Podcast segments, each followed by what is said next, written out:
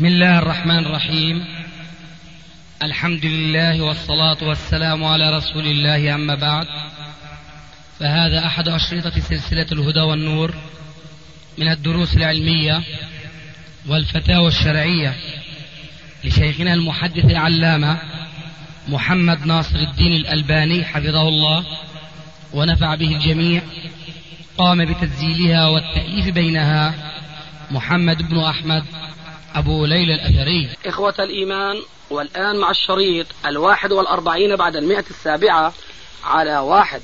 تم تسجيل هذا المجلس في العشرين من ذي القعدة 1413 هجري. الموافق الثاني عشر من الشهر الخامس 1993 ميلادي. عندك مبين يا أستاذ إبراهيم دستة أسئلة بركة بسم الله الرحمن الرحيم.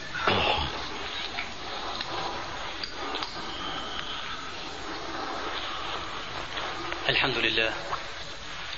أفضل الصلاة وأتم التسليم على رسول الله صلى الله عليه وعلى آله وأصحابه. معاشر الإخوة نرحب أجمل ترحيب بشيخنا وبعالمنا وبأستاذنا الكبير الشيخ محمد ناصر الدين الألباني. وبالإخوة مرافقين. وجزاهم الله عنا خيرا لما يتجشمونه من عناء السفر وبذل الجهد ابتغاء وجه الله تعالى إن شاء الله. معاشر الإخوة الموضوع الذي طلبنا أن يكون موضوع حديث هذا اليوم العقيدة الإسلامية. الموضوع الأم الأساس الذي إذا اتضح وسلم في معتقد الإنسان وفي قلبه وعلى جوارحه في حياته سلمت الأمور وصفت الأمور وكانت المسيرة محفوفة برعاية الله تعالى ورضوانه. الأنبياء عليهم السلام واجهوا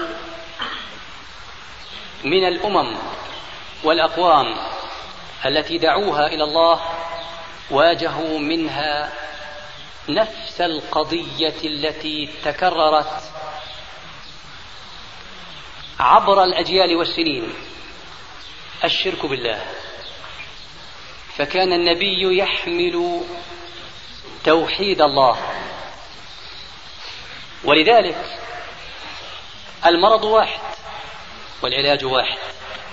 الشرك هو المرض وتوحيد الله تعالى الصافي النقي هو العلاج. فكان الأنبياء عليهم السلام يقدمون هذا العلاج من منبعه الصافي. والعلماء ورثوا هذه المهمة في أن يقدموا هذا العلاج لمن أصابهم ذلك المرض. ولا يمكن للإنسان أن يكون معافى صحيحا سليما إلا إذا حقق التوحيد في حياته ونفسه. ولذلك يا إخوة كان العلماء يحملون هذه الأمانة وهذه المسؤولية.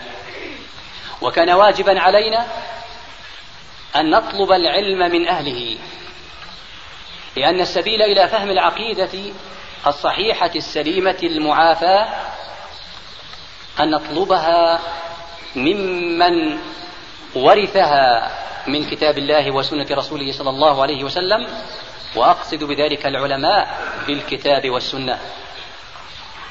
فأسأل الله تعالى أن يتحفنا وأن يعلمنا وأن يفيض علينا من هذا العلم الذي أعطاه الله تعالى ومن به على علماء هذه الأمة.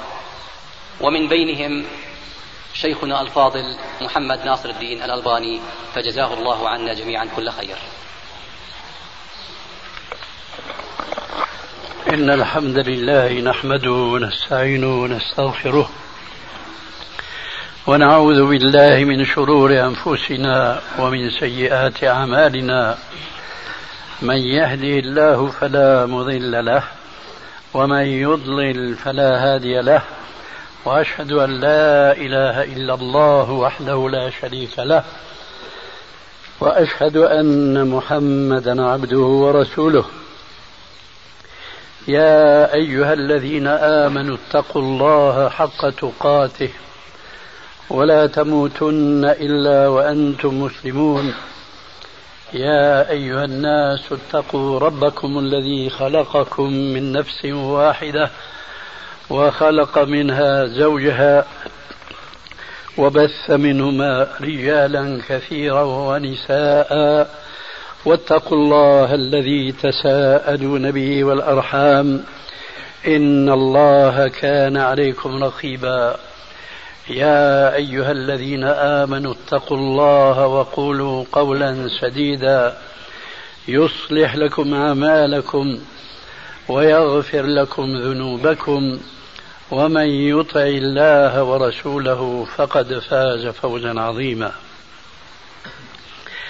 أما بعد فإن خير الكلام كلام الله وخير الهدي هدي محمد صلى الله عليه وآله وسلم وشر الأمور محدثاتها وكل محدثة بدعة وكل بدعة ضلالة وكل ضلالة في النار. وبعد أشكر الأخ إبراهيم على حسن ظنه بأخيكم الذي جاءكم ليتعلم ويعلم بعض أمور دينكم. وثانيا وهو الأهم أن ما أشار إليه من أن أصل دعوة كل الأنبياء والرسل إنما هي قائمة على عبادة الله تبارك وتعالى وحده لا شريك له.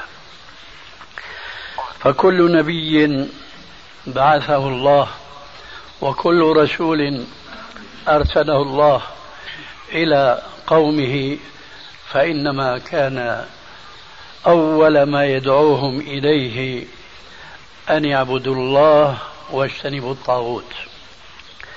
على هذا جاء رسول الله صلى الله عليه وآله وسلم. وعلى هذا الأساس وقع الخلاف بينه وبين قومه لأنهم كما تعلمون جميعا والمسألة لا تحتاج إلى كثير من البيان والتفصيل فقد كانوا يعبدون مع الله آلهة أخرى فلما دعاهم أن يعبدوا الله وحده لا شريك له ودعاهم إلى أن يقولوا معه لا إله إلا الله استكبروا عن ذلك وقالوا أجعل الآلهة إلها واحدا إن هذا لشيء عجاب. كما أن النبي صلى الله عليه وآله وسلم كان أول ما بدأ بالدعوة هي دعوة قومه إلى هذا التوحيد. كذلك كان رسول الله صلى الله عليه وآله وسلم إذا أرسل رسولا من طرفه إلى قبيلة من قبائل العرب يدعوهم إلى الإسلام فلم تكن دعوة رسول الله. دعوة رسول رسول الله صلى الله عليه وآله وسلم إلى الإيمان بإسلام غير واضح معالمه. وإنما كان دعوة رسول رسول الله صلى الله عليه وآله وسلم إنما كما كانت دعوة عليه السلام أن يعبدوا الله وحده لا شريك له. على هذا أدب النبي صلى الله عليه وآله وسلم أصحابه وعلمهم كذلك أن يدعوا غيرهم إلى دين الله عز وجل. من ذلك ما جاء في صحيح البخاري ومسلم من حديث أنس بن مالك رضي الله تعالى عنه أن النبي صلى الله عليه وآله وسلم حينما بعث معاذا إلى اليمن يدعوهم إلى الإسلام ولعلكم تعلمون أن اليمن يومئذ كان يجمع بين أقوام مشركين وأقوام اخرين من أهل الكتاب من الذين يدعون مع الله عيسى ابن مريم. لذلك أوصى رسول الله صلى الله عليه وآله وسلم رسوله معاذا حينما بعثه إلى اليمن. قال له ليكن وهنا الشاهد ليكن أول ما تدعوهم إليه شهادة أن لا إله إلا الله وأن محمدا رسول الله فانهم أطاعوك فمرهم بالصلاة. إلى آخر الحديث. والشاهد من هذا الحديث ومن الآية السابقة وما في معناها وهي آيات كثيرات طيبات في كتاب الله عز وجل أن دعوة الرسل ودعوة أتباع الرسل إنما يكون يكون اهتمامهم بدعوة من حولهم إلى هذه الكلمة الطيبة إلى شهادة أن لا إله إلا الله. ولكن المسلمين اليوم بسبب بعد عهدهم بإسلامهم وبدينهم الذي جاءهم به رسول الله صلى الله عليه وآله وسلم طاهرا نقيا كما جاء في الحديث ليلها كنهارها بسبب هذه المسافة الشاسعة التي حالت بين المسلمين وبين تلقيهم الإسلام هكذا غضا طريا قد دخل في الإسلام في أصوله فضلا عن فروعه ما لم يكن من قبل له وجود أو له ذكر عند المسلمين الأولين. يضاف إلى ذلك أن القرآن الكريم كما تعلمون جميعا أنزله الله على قلب محمد صلى الله عليه وآله وسلم بلسان عربي مبين وإلى العرب الأقحاح الذين نزل القرآن بلسانهم فكان ميسرا لديهم أن يفهموه دون أن يتولى الرسول صلى الله عليه وآله وسلم بيان الكثير منه إلا ما كان له علاقة ببيان الأحكام التي تكون أصولها موجودة في كتاب الله عز وجل. أما نحن اليوم فلدخول العجمة في ألسنتنا نحن معشر العرب أصبحنا لا نفهم من القرآن الكريم من حيث اللغة العربية على الأقل ما كان يفهمه العرب الأولون ومنهم المشركون الذين حاربوا دعوة التوحيد كأبي جهل وأمثاله. فقد كانوا بسبب لغتهم يفهمون حينما يقول لهم رسول الله صلى الله عليه وسلم أمرت أن أقاتل الناس حتى يشهدوا أن لا إله إلا الله. فهم يفهمون أن معنى هذه الشهادة الكفر بكل ما سوى الله تبارك وتعالى مما عبد من دونه في عهد المشركين الذين بعث إليهم رسول الله صلى الله عليه وآله وسلم مباشرة أو في من قبلهم فكل هؤلاء وهؤلاء من المشركين كانوا يعبدون مع الله آلهة أخرى. فكلمة الإله في اللغة العربية التي نزل بها القرآن كما ذكرنا وفهمها العرب الذين بعث إليهم الرسول عليه السلام مباشرة اليوم كثير من المسلمين لا يفهمون هذه اللفظة. حق فهمها وإنما قد يفهمونها بمعنى آخر ليس مرادفا للفظة الإله وإنما هو جزء من المعنى الذي يدل عليه لفظ الإله.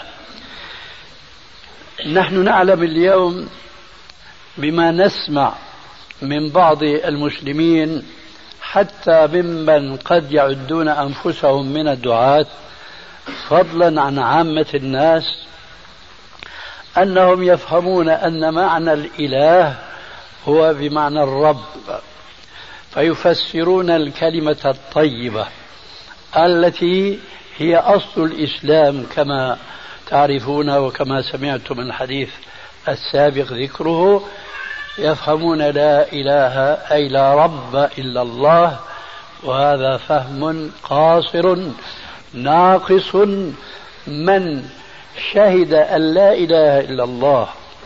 بمعنى أن لا رب إلا الله فقط وأرجو أن تنتبهوا لقولي فقط لأنني أريد أن أقول لا إله تعني لا رب وشيء آخر. أي لا رب يعبد إلا الله عز وجل وبحق فلا إله لا تعني لا رب إلا الله لا خالق إلا الله فقط لا. لا بد من أن يضم إلى ذلك في عقيدة المسلم الذي لا بد له أن يتشهد بهذه الكلمة الطيبة لا إله إلا الله أن يكون قد فهم أن معناها لا معبود بحق في الوجود إلا الله تبارك وتعالى. فإذا فهم المسلم هذا الفهم الصحيح فهو قد استقام على الجادة وأخذ الخيط الأول منها.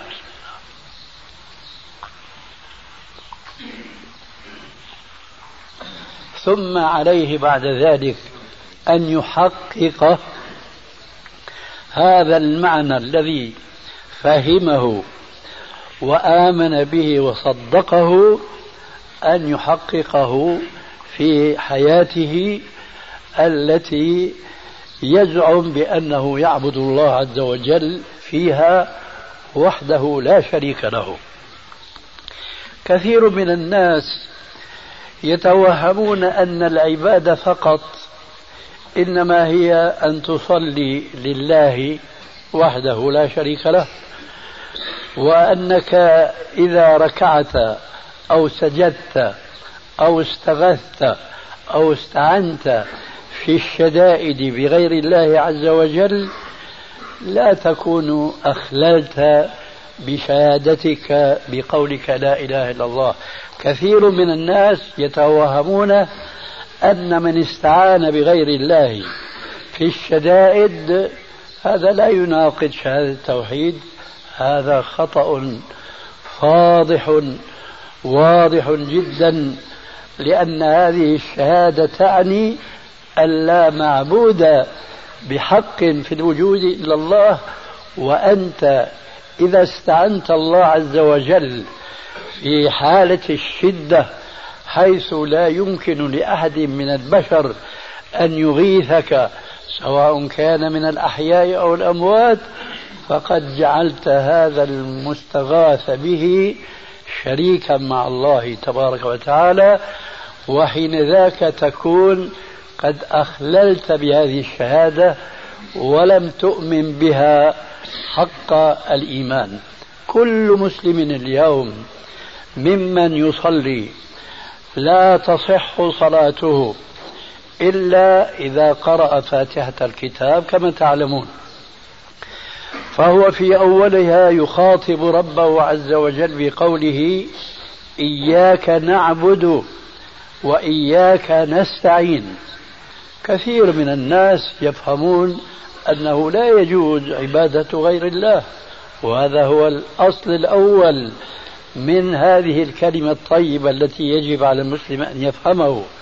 ولكن لا ينتبهون إلى أن تمام الآية وإياك نستعين أنها تعني أن الاستعانة بغير الله عز وجل تناقض عبادة الله وحده لا شريك له. ولذلك فحينما نسمع بعض الناس أو نراهم يستعينون في الشدائد ببعض الصالحين أو الأولياء أو الأنبياء وهم يعلمون أنهم لا يملكون لأنفسهم ضرا ولا نفعا حينئذ لا يكونون قد فهموا معنى لا إله إلا الله. بينما المشركون الأولون فهموا معنى هذه الكلمة لذلك ما خضعوا لها ولا آمنوا بها بل أنكروها على رسول الله وقالوا أجعل الآلهة إلها واحدا إن هذا لشيء عجاب. الفرق بين المسلمين اليوم والمشركين قديما وحديثا أن المشركين أعني بهم العرب خاصة كانوا يفهمون معنى هذه الشهادة ولكن لا يؤمنون بها. أما المسلمون اليوم فالقليل منهم من يفهمها ويؤمن بها حقا. كثير منهم يشهدون بها بألسنتهم. ولكن كما قال تعالى في بعض الأعراب قالت الأعراب آمنا قل لم تؤمنوا ولكن قولوا أسلمنا ولما يدخل الإيمان في قلوبكم. والإيمان لا يتسرب إلى قلب المؤمن إلا بشيئين اثنين الأول الفهم الصحيح الثاني الإيمان الصحيح. لذلك نعى ربنا عز وجل على أقوام يقرؤون القرآن لكن لا يفهمونه. قال تعالى أفلا يتدبرون القرآن أم على قلوب أقفالها؟ فمن الأسس التي جاء بها الإسلام فاعلم في القرآن فاعلم أنه لا إله إلا الله. لذلك المسلمون اليوم مسلمون ولا شك لأنهم يشهدون أن لا إله إلا الله وأن محمد رسول الله فهم من هذه الحيثية فارقوا المشركين الذين لم ينطقوا بهذه الشهادة لأنهم كانوا يعلمون أن النطق بها يلزمهم القيام بحقائقها ولوازمها ومقتضياتها. من ذلك أن لا يعبدوا إلا الله تبارك وتعالى وهذا ما كانوا يصرحون به أنهم لا يؤمنون به. لذلك قال الله عز وجل في القرآن الكريم والذين اتخذوا من دونه أولياء ما نعبدهم إلا ليقربونا إلى الله زلفى. فقد صرحوا بأنهم يعبدون مع الله آلهة أخرى. فما هي عبادتهم؟ هل كانوا يصلون وهم لا يعرفون الصلاة؟ هل كانوا يصلون لتلك الآلهة تلك الأصنام التي كانوا يعبدونها من دون الله؟ الجواب لا. إذا ما هي عبادة المشركين لتلك الأصنام التي صرها القرآن على لسانهم بأنهم عبدوها من دون الله وأنهم ما عبدوها لخصوصها وإنما لتقربهم إلى الله زلفى. ماذا كان هؤلاء الجاهليون؟ هؤلاء المشركون ماذا كانوا يفعلون مع أولئك المعبودات من دون الله عز وجل؟ كانوا يذبحون لهم وأنتم تعلمون هذه الحقيقة. كانوا يذبحون لهم كانوا ينذرون لهم نذورا كانوا في الشدائد يستغيثون بهم لكن إذا جاءت شدة يعلمون أنه لا مغيث لهم منها إلا الله حينئذ ذكروا الله عز وجل ولجأوا إليه كما هو مصرح في عديد من الآيات الكريمة. إذا المسلم يجب أن يتعلم الأشياء التي تنافي التوحيد حتى يكون منزها من الوقوع فيها من حيث لا يدري ولا يشعر. ولذلك جاء في بعض الأحاديث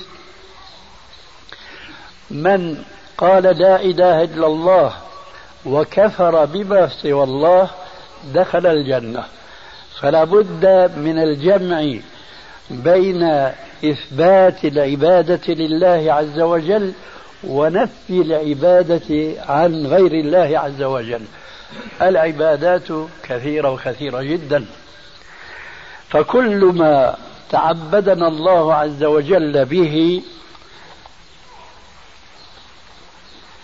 كل ما تعبدنا الله به من العبادات سواء كانت من الفرائض أو الواجبات أو المستحبات فلا يجوز للمسلم أن يتوجه بشيء منها إلى إلى غير الله تبارك وتعالى.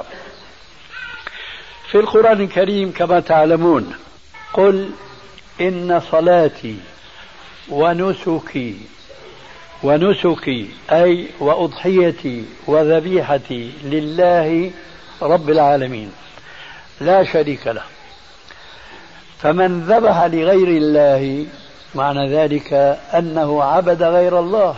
ليس من الضروري أن يصلي لهذا الغير.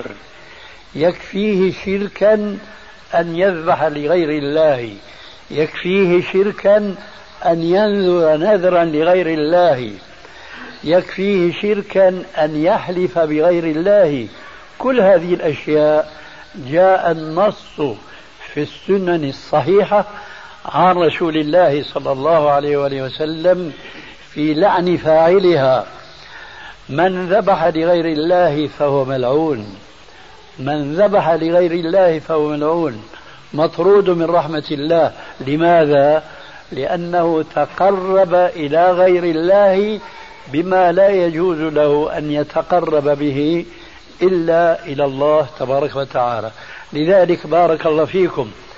لا ينبغي لكم أن تكتفوا بأن تتكلموا سواء في الصلاة أو خارج الصلاة. تسبحون الله وتكبرونه وتهللونه فتقولون لا إله إلا الله ثم لا تفهمون معناها جيدا. ولا إن فهمتم معناها جيدا نقضتم شيئا من معناها. الحق ببعض التصرفات التي تناقض التوحيد وها أنا قد ذكرتكم ببعض الأمثلة التي هي من واقع كثير من المسلمين اليوم. نحن لا نتكلم عن أمور خيالية وإنما هي مع الأسف أمور مشهودة وواقعة في صفوف كثير من المسلمين لا أقول من عامتهم بل ومن بعض خاصتهم الذين على الأقل إن لم يفعلوا فعل عامتهم أيدوا فعل عامتهم وقالوا دعوهم وشأنهم نيتهم طيبة. هذا هو الضلال المبين. هذا إقرار للشرك الذي يقع فيه بعض الجهل من المسلمين بديل أن يحذروهم وأن ينبهوهم ولا بأس أن يتلطفوا معهم أن يقولوا مثلا أنت يا أخي لما تنذر نذرا للولي الفلاني تريد أن تحترم وأن تقدس هذا الولي لصلاحه وتقواه. ولكن كما قيل أوردها سعد وسعد مشتمل ما هكذا يا سعد تورد الإبل؟ ما يكون تعظيم الأولياء والصالحين بمخالفة الأولياء والصالحين فيما كانوا عليه من عبادة وصلاح وعقيدة. الصالحون لا يعبدون إلا الله. ومن ذلك أنهم لا يذبحون إلا لله ولا ينذرون إلا لله ولا يحلفون إلا بالله. فإذا أنت أيها الأخ المسلم لا تذبح للقبر الفلاني للولي الفلاني اذبح لله عز وجل وقل بلسانك وبقلبك إن صلاتي ونسكي ومحياي ومماتي لله رب العالمين. لا شريك له. انظروا كيف أن الله عز وجل قرن مع الصلاة النسك. قل إن صلاتي ونسكي ومحياي ومماتي لله رب العالمين. فلا يجوز المسلم أن يفرق بين صلاته فيقول أنا لا أصلي إلا لله وهذا حق. فينبغي أيضا أن يقول ويلتزم ما يقول أن لا يذبح إلا لله لأن من ذبح لغير الله فهو ملعون كما جاء في صحيح مسلم بالسند الذي لا غبار عليه من حيث الصحة. ملعون من ذبح لغير الله. ملعون من غير تخوم الأرض. الحديث له تتمة. حسبنا الآن هذا الشاهد منه. ملعون من ذبح لغير الله. لا تحلفوا بآبائكم. من كان حالفا فليحلف بالله أو ليصمت. من حلف بغير الله فقد أشرك. اليوم الحلف بغير الله أمر منتشر بين العرب وهذا أمر عجيب جدا. الحلف بغير الله منتشر بين العرب أكثر من كثير من العجم فالعرب هو الذين حملوا الدعوة الأولى. وهم الذين يليق بهم وهم أولى أن يحملوها في هذا الزمن لأنهم هم الذين باستطاعتهم أن يفهموا كلام الله وكلام رسول الله صلى الله عليه وآله وسلم فهما صحيحا. والشاهد أن كلمة لا إله إلا الله التي ينجو بها المسلم في الدنيا من أن يقاتل أو يفرض عليه الجزية ويدفعها عن يد وهو صاغر وينجو يوم القيامة من الخلود في النار. هذه الكلمة الطيبة لا تفيده إلا إذا فهمها فهما صحيحا وآمن بهذا الفهم الصحيح إيمانا صادقا ثم طبقه في حياته في منطلقه في حياته. لذلك تذكروا في نهاية هذه الكلمة كلمة حذيفة بن اليمان رضي الله تعالى عنه الذي كان يقول كان رسول الله صلى الله عليه وآله وسلم يسألون رسول الله صلى الله عليه وآله وسلم عن الخير وأسأله عن الشر مخافة أن أقع فيه.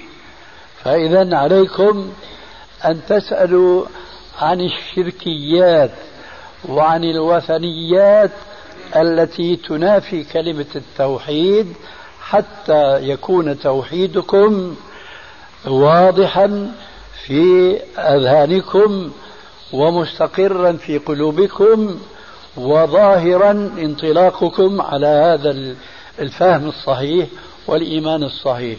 فلا بد إذا من الجمع بين الإيمان بعبادة الله وحده لا شريك له وبين معرفة ما يناقض هذا التوحيد الصحيح من الشركيات والوثنيات. أقول كلمة أخيرة.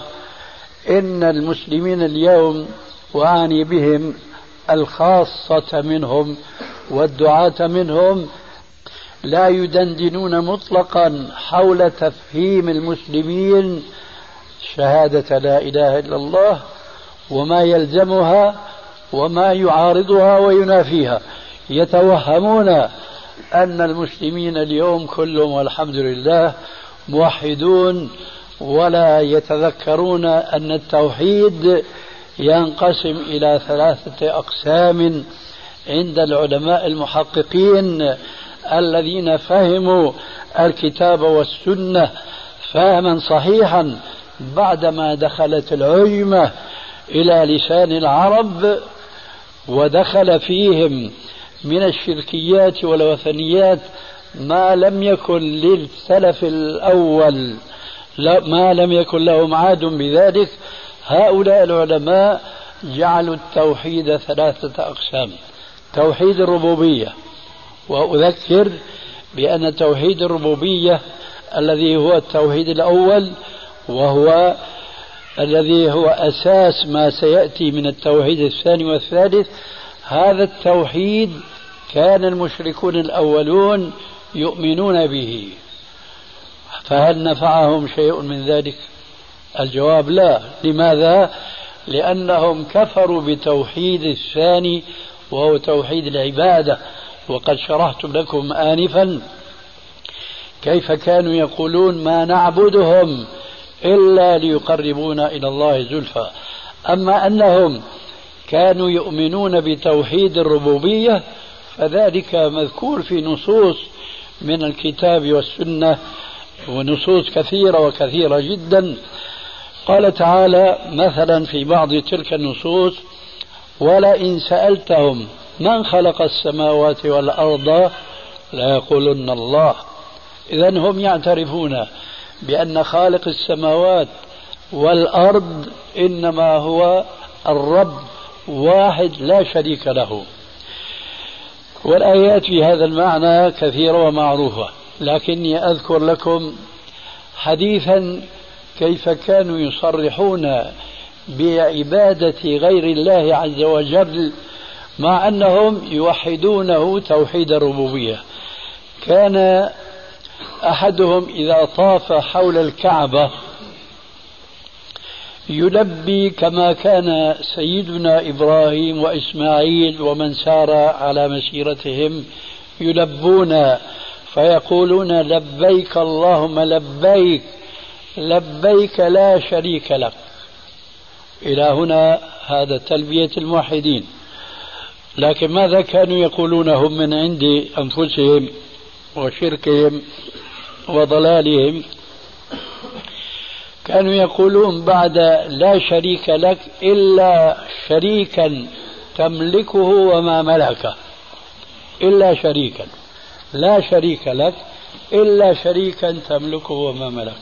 فكان عليه الصلاة والسلام وهو لا يزال في مكة قبل أن يهاجر إلى المدينة حينما يسمعهم وهو يدعوهم دائما وأبدا ليلا نهارا إلى أن لا يعبدوا إلا الله لا شريك له. كان عليه السلام إذا سمعهم يقولون لا شريك لك إلا شريكا تملكه وما ملك. قبل أن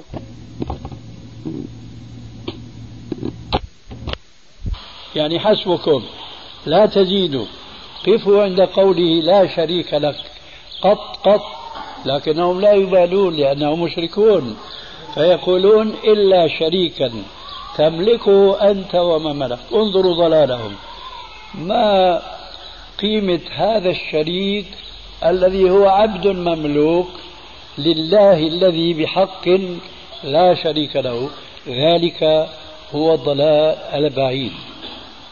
لذلك فالعلماء يقسمون التوحيد إلى ثلاثة أقسام. توحيد الربوبية وهذا ما كان المشركون يؤمنون به كما ذكرت توحيد العبادة وقد يسمى بتوحيد الألوهية أي لا إله أي لا معبود بحق في الوجود إلا الله. كانوا يكفرون بهذا التوحيد وقد سمعتم ما فيه كفاية آنفا. التوحيد الثالث توحيد الأسماء والصفات. أي كما أن الله عز وجل واحد في ذاته فهو واحد في ألوهيته وعبادته لا يعبد معه سواه كذلك هو واحد في أسمائه وصفاته. ليس كمثله شيء وهو السميع البصير. هنا لابد لي أيضا من وقفة والأمر كما يقال ولو طال الحديث ذو شجون إن كثيرا من المسلمين اليوم يقعون في شرك الأسماء والصفات. كثير من الناس وبخاصة أولئك الذين يميلون إلى ما يسمونهم بالتصوف أولئك الصوفيون الذين يعتقدون في بعض الأولياء والصالحين أنهم يطلعون على ما في القلب وأنهم يعلمون الغيب حتى إنهم لم يقتصروا على هذه الضلالة بل إنهم يتقربون إلى الله عز وجل حينما يصفون عبدا من عباد الله بما لا يليق إلا لله عز وجل.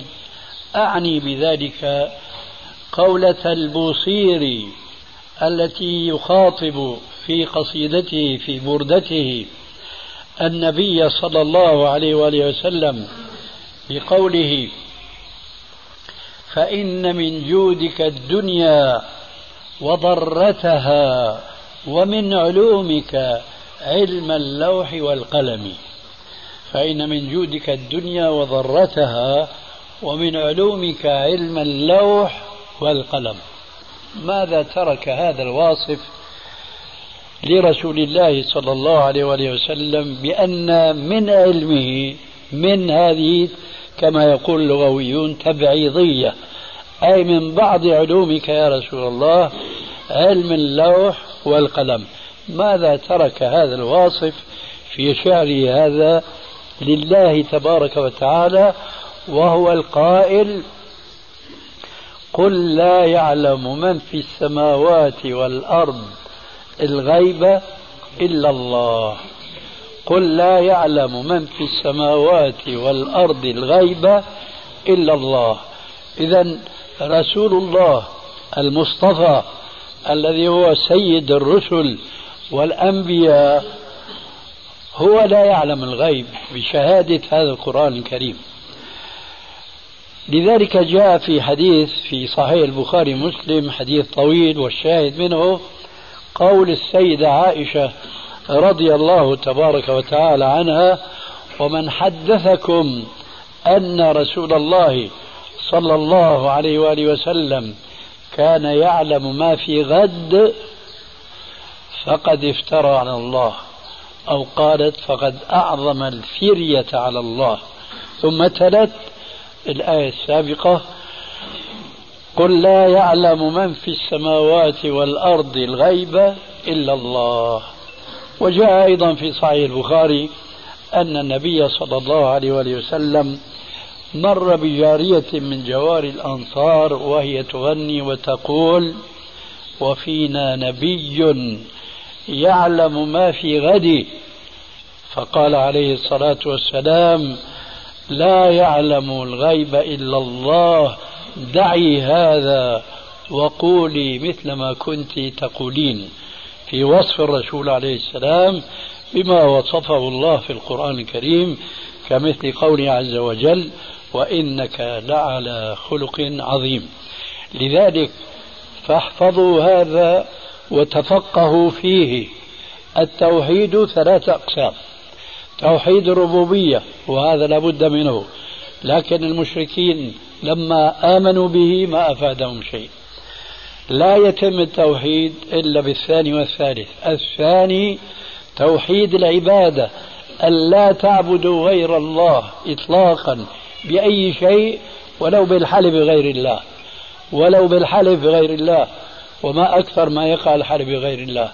الشيء التوحيد الثالث هو أن توحدوا الله في أسمائه وفي صفاته.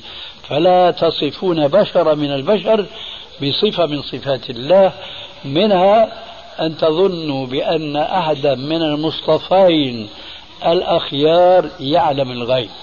لا يعلم الغيب إلا الله. ولعل في هذا القدر كفاية حتى نفتح المجال لبعض الأسئلة لإخواننا الذين جئناهم قاصدين إليهم والاستماع لأسئلتهم. ولعل الأخ إبراهيم يوحد بينها فقد يكون فيها بعض المكررات. بسم الله الرحمن الرحيم. السؤال الأول من الإخوة السائلين. يبدأ بسم الله ويصلي على رسول الله صلى الله عليه وسلم ثم يقول نسمع البعض يقولون أن الله سبحانه وتعالى في كل مكان ونسمع البعض يقول أنه فوق عرشه في السماوات أو السماء السابعة والأصح أن يقول فوق السماء السابعة أفيدونا جزاكم الله كل خير. عفوا أعد علي السؤال دعك والأصح. يقول نسمع البعض يقولون أن الله سبحانه وتعالى في كل مكان ونسمع البعض يقولون أيضا أنه فوق عرشه في السماوات السابعة. أفيدونا؟ جزاكم الله خيرا. نعم. هذا السؤال في الواقع سؤال مهم ويتعلق بواقع الأمة في العصر الحاضر حيث أن مما يفرح القلب أن هناك ما يسمى بالصحوة الإسلامية. وأنا أعتقد بأن هناك صحوة فعلا ولكنها في أوائلها. من ذلك أننا وكما ترون كدنا أن نبلغ الثمانين منذ أربعين سنة ما كنا نسمع قال الله قال رسول الله في ألسنة الخطباء والوعاظ والمرشدين إلا ما ندر جدا جدا. وإذا تحدث أحدهم بآية فهو لا يحسن تفسيرها لأنه لا يعرف الأصول التي ينبغي أن تفسر الآية الكريمة على أساسها. وإذا روى حديثا عن رسول الله صلى الله عليه وآله وسلم وهو يرويه دون أن يتثبت من صحته وهكذا. أما الآن فأظنكم جميعا تشهدون معي أنكم كثيرا ما تسمعون أن هذا حديث صحيح وهذا رواه البخاري وهذا رواه مسلم. وهذه الآية فسرها ابن جرير الطبري بكذا وابن كثير الدمشقي كذا إلى آخره. فهذه بلا شك من آه، العلامات الصحوة. ولكن كما قلت آنفا لا نزال نحن في أول الصحوة. فالآن أثيرت مسألة الأسماء والصفات كما سمعتم آنفا. وأن المسلم يجب أن يوحد الله في أسمائه وصفاته. فهل من صفات الله عز وجل ما يدندن به بعضهم بل كافة العامة من المسلمين اليوم وبعض الخاصة منهم ومن أولئك الذين ينتمون إلى بعض المذاهب الكلامية أو التوحيدية كالأشاعرة والماتريدية فضلا عن المعتزلة الذين ليس لهم ذكر في هذه الأيام إلا من أفراد ضلوا ضلالهم. ففي عقيدة الأشاعرة والماتريدية تبعا للمعتزلة أن الله عز وجل في كل مكان. فهل هذا من صفات الله تبارك وتعالى؟ هل من صفات الله عز وجل أن له مكانا؟ نحن البشر لنا مكان فنحن الآن في بيت من بيوت الله نحن في مكان. لكن الله عز وجل هل هو في مكان؟ الجواب الله عز وجل منزه أن يكون في مكان لأن الله عز وجل باتفاق جميع المسلمين على ما بينهم من اختلاف في مثل هذه المسألة وغيرها. كان الله ولا شيء معه. كان الله ولا شيء معه كما في حديث عمران بن حسين في صحيح البخاري. إذا كان الله ولا شيء معه أي لا كون معه أي لا مكان معه فضلا عن أن يكون هو في المكان الذي خلقه. ولذلك فهذه العقيدة أي أن يقال إن الله عز وجل في كل مكان هو من الشرك الذي ينافي توحيد الله في أسمائه وصفاته. لماذا؟ لننظر الآن بماذا وصف الله عز وجل به نفسه. هل وصف نفسه في آية أو في حديث صحيح أنه في كل مكان هذا الكلام؟ لا أقول إنه لم يرد فيه حديث بل هو كلام ما أنزل الله به من سلطان ذلك لأنه مخالف لما وصف الله عز وجل به نفسه. أما الآيات التي فيها وصف الله عز وجل لنفسه بأنه بأن له صفة العلو المطلق على كل مخلوقاته وأنه ليس في شيء من مخلوقاته بل هو فوق مخلوقاته كلها. فالآيات في ذلك لا تعد ولا تحصى. فمثل آية التي جاء في الاستدراك فيما أظن الرحمن على العرش استوى. الرحمن على العرش استوى.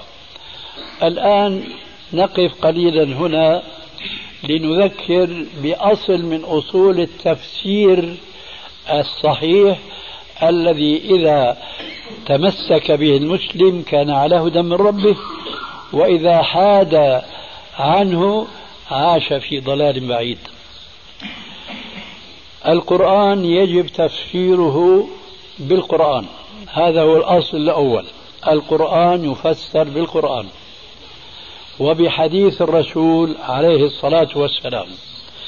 ثم بالآثار الصحيحة الواردة عن سلفنا الصالح. هذا النظام لا بد من التزامه في تفسير القرآن الكريم وبخاصة ما كان من القرآن متعلقا بغيب الغيوب وهو الله تبارك وتعالى متعلقا بعبادته أو بصفة من صفاته. فتفسير هذه الآيات لا بد أن تفسر على هذا المنهاج. يفسر القرآن بالقرآن ثم بالسنة ثم بالآثار الواردة عن السلف الصالح. كنا ذكرنا لكم في بعض الجلسات السابقة أنه لا يكفي للمسلم اليوم أن يكون على هدى من ربه وأن يكون سالكا سويا على صراط مستقيم أن يقول أنا آخذ بالكتاب والسنة. هذا لابد منه. ولكن هذا وحده لا يكفي. لابد من الكتاب والسنة وشيء ثالث وهو ما كان عليه السلف الصالح. وأتيت لكم ببعض النصوص ولا أريد إعادة الموضوع وإنما الآن أذكر بقوله تبارك وتعالى فقط ومن يشاقق الرسول من بعد ما تبين له الهدى ويتبع غير سبيل المؤمنين نوله ما تولى ونصره جهنم وساءت مصيرا. كان يكفي أن يقال في الآية الكريمة ومن يشاقق الرسول من بعد ما تبين له الهدى نوله ما تولى. لكن الله عز وجل أضاف إلى ما ذكر جملة أخرى فقال ويتبع غير سبيل المؤمنين. هذه الجملة مهمة جدا لأنها تعني أن فهم الكتاب وفهم السنة لا سبيل لنا إليه إلا من طريق سلفنا الصالح. الآن وكما قلت لا أعيد الكلام الماضي خشية التكرار والملال. قول بعض المعاصرين اليوم تبعا لبعض أهل الكلام أو علماء الكلام إن الله في كل مكان. هل نجد هذه الكلمة هذه الجملة هذه العقيدة في كلمات السلف الصالح؟ حاشا لله. وإنما في كلمات السلف الصالح ما يتجاوب مع الآيات والأحاديث التي تثبت التي تثبت لله عز وجل صفة العلو على المخلوقات كلها.